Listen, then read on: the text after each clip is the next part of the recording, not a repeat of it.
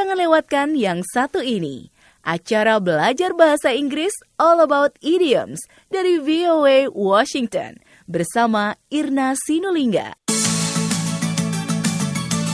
Halo dan apa kabar semua sobat VOA? Di sini saya bersama Jonathan Evans.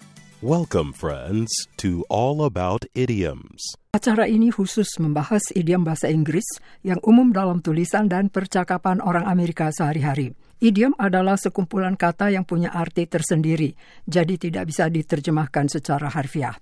Oleh karena itu, jika seseorang memahami idiom yang jumlahnya ribuan, sering dinilai bahasa Inggrisnya setara dengan seorang native speaker. Salah satu idiom yang sering kita dengar atau baca adalah Jonathan. Turn tail, Irna. Sekali lagi.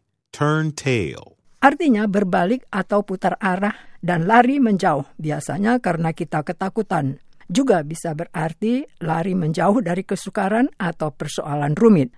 Turn, ejaannya T-U-R-N, antara lain artinya belok atau membelok, giliran, putar, perubahan, dan sebagainya.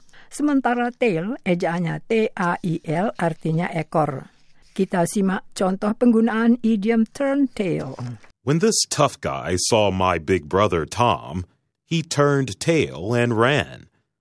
I don't think he'll bother me again. You know, I'm really proud of Tom. Someday I hope I'll be as big and strong as he is.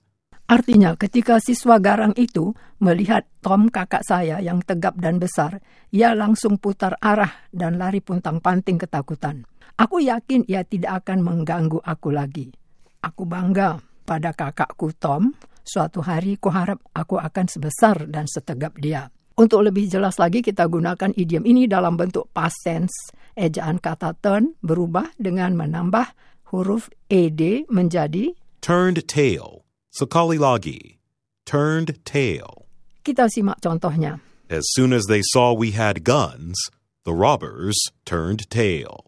Artinya, begitu mereka lihat kami bersenjata, para perampok langsung putar arah dan lari puntang-panting. Idiom yang kita bahas tadi adalah Turn tail. Don turned tail. hanya sekian untuk hari ini. So long, and thanks for listening.